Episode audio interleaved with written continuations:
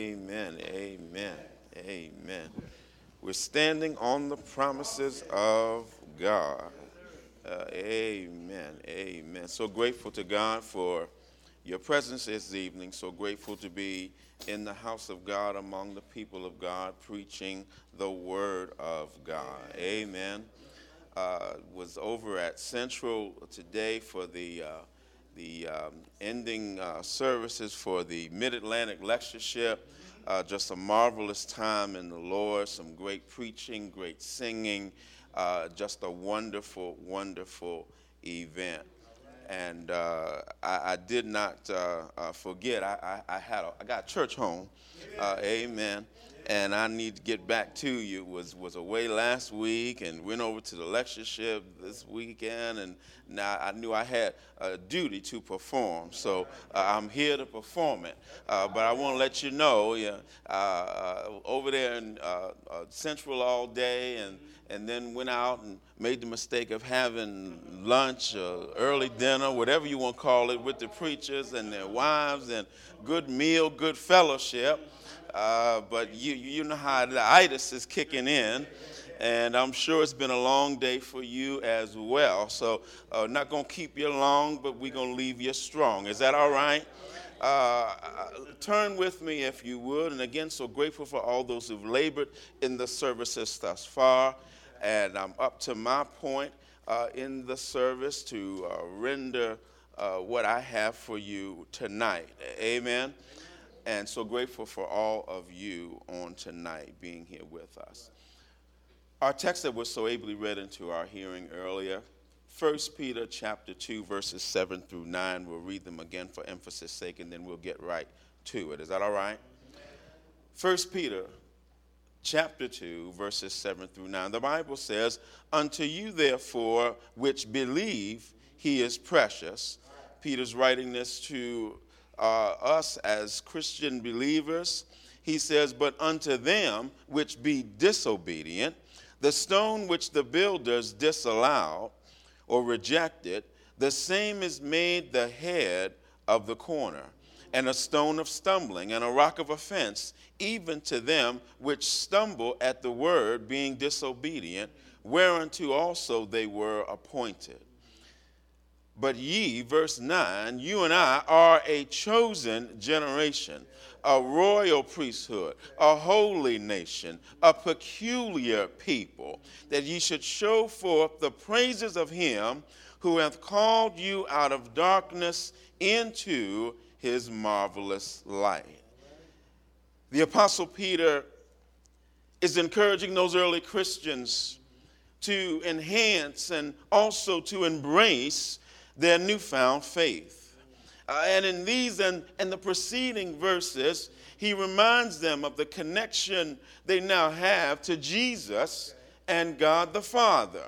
Uh, he says in verses 3 through 5, he says, If so be ye have tasted that the Lord is gracious, to whom coming as unto a living stone, disallowed indeed of men, but chosen of God and precious, ye also, again, that's you and I, as lively living stones, are built up a spiritual house, a holy priesthood, to offer up spiritual sacrifices acceptable to God by Jesus Christ. Is, is that in your Bible? He says, You and I are living stones reborn, renewed, remolded, reshaped, and restored through the glory of God and the gospel of Jesus Christ to be built up as part of God's spiritual house, the body of Christ, which is the church.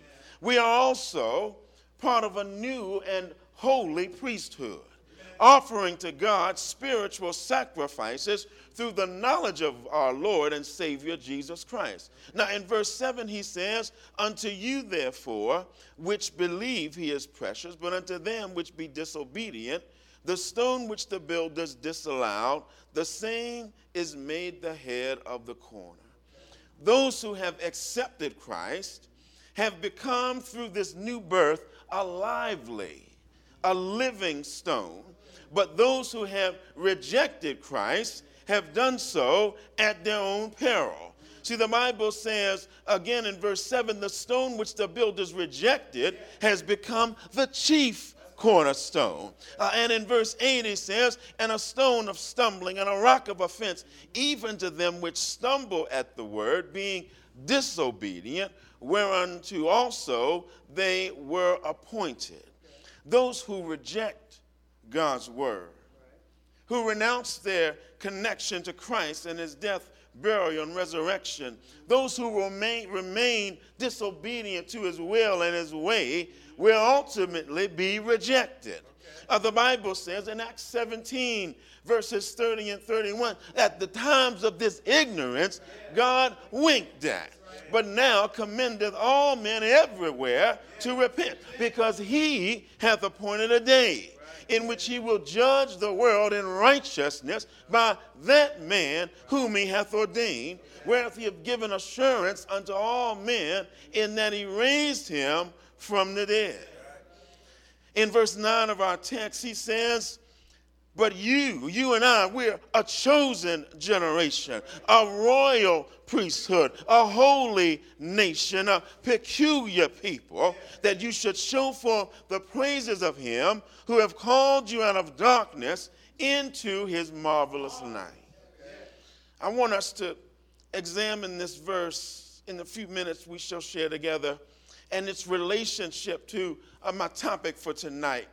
Uh, I want to call this the three C's of Christianity. Is that all right?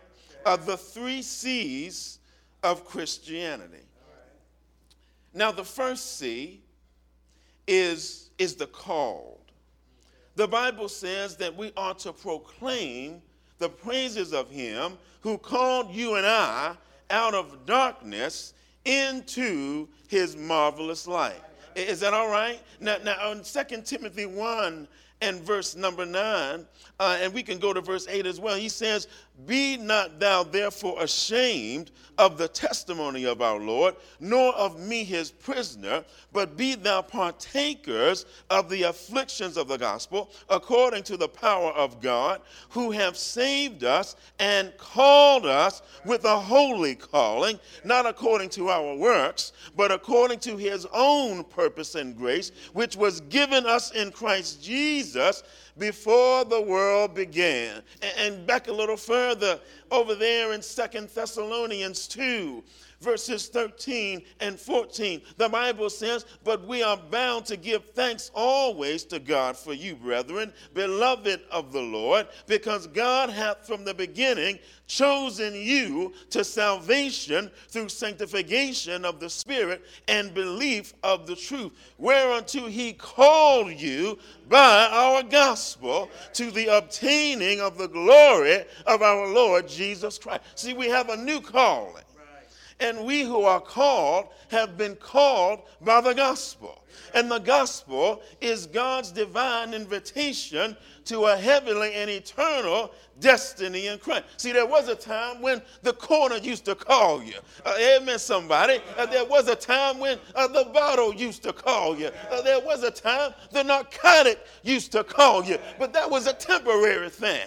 Help me, somebody. That high wasn't going to last eternally. Uh, that, that, that, that drunkenness won't last for eternity. Even that corner ain't going to last forever. Amen, somebody. But, but God's word is eternal, and this calling is a calling, an invitation, if you will, into God's eternal destiny. Help me, somebody. See, he says Christians are those who have both heard and have heeded the call.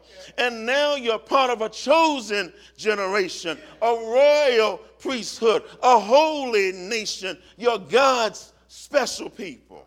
You're living stones built up as God's spiritual house. And Jesus Christ is the chief cornerstone. He's the piece that holds it all together. And you and I are living stones built up in this eternal house of God. We ain't got to worry about it falling because Jesus is holding it up. He's the chief cornerstone. Amen, somebody. Now, our second sin, I told you I'm going to keep moving, is convicted. Now, now, back in our text, back in our text, in 1 Peter 2, the Bible says in verses 1 and 2, he says, Wherefore, laying aside all malice and all guile and hypocrisies and envies and all evil speaking, as newborn babes, desire the sincere milk of the word that ye may grow thereby. These are things that you and I, as lively or living stones, have cast aside.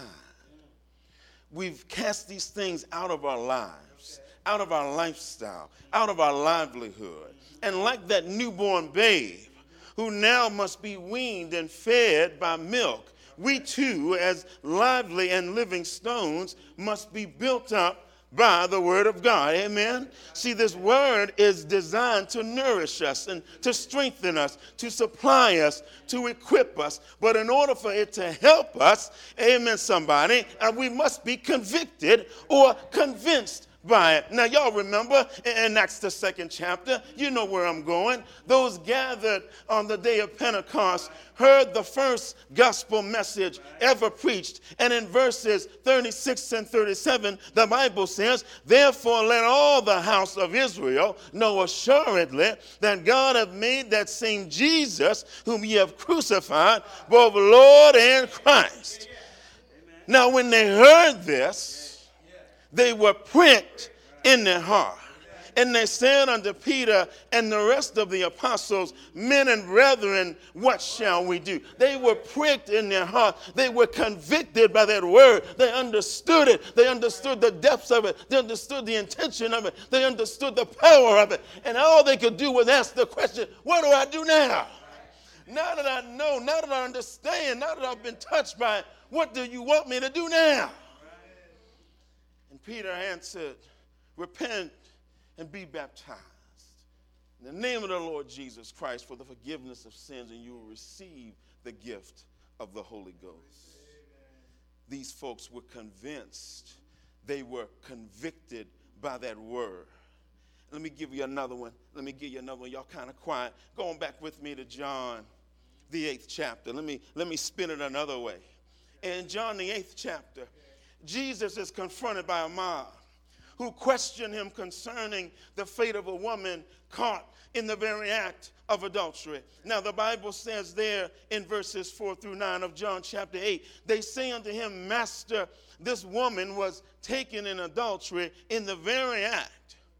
Now, Moses in the law commanded us that such should be stoned. But what sayest thou? This they said, tempting him, that they might have to accuse him. But Jesus stooped down and with his finger wrote on the ground as though he heard them not. So when they continued asking him, he lifted up himself and said unto them, He that is without sin among you, let him first cast a stone at her. And again he stooped down and wrote on the ground verse 9, and they which heard it, being convicted by their own conscience, went out one by one, beginning at the eldest, even to the last, and Jesus was left alone, and the woman standing in the midst. These men were convicted by their own conscience, their own sinfulness, whether seen or unseen. Help me, somebody. And with this conviction, all they could do was turn away and walk away. See, the truth of God's word, church, can convict us to the point of shaming us in disgrace or rebuking us to repentance. Amen, somebody. See, this is the mark of a follower of Jesus Christ. We've been called by his gospel, convicted by his word, and in good conscience have conformed to the image of Christ. Is that all right? Now, now, now, now, this brings us to our third. See, I told you we'll keep you alone. We've been called, we've been convicted, but you and I also have been converted. Back in our text, back in our text in First Peter, Peter reminds us again. He reminds us again there in verses 9 and 10 but you are a chosen generation, a royal priesthood, a holy nation, a peculiar people, that you should show forth the praises of him who have called you out of darkness into his marvelous light, which in time past were not a people, but are now the people of God, which had not obtained mercy, but now have obtained mercy. See, the Bible tells us here, Peter reminds us here that there was a time when you and I were not people of God. There was a time when you and I had not obtained this mercy.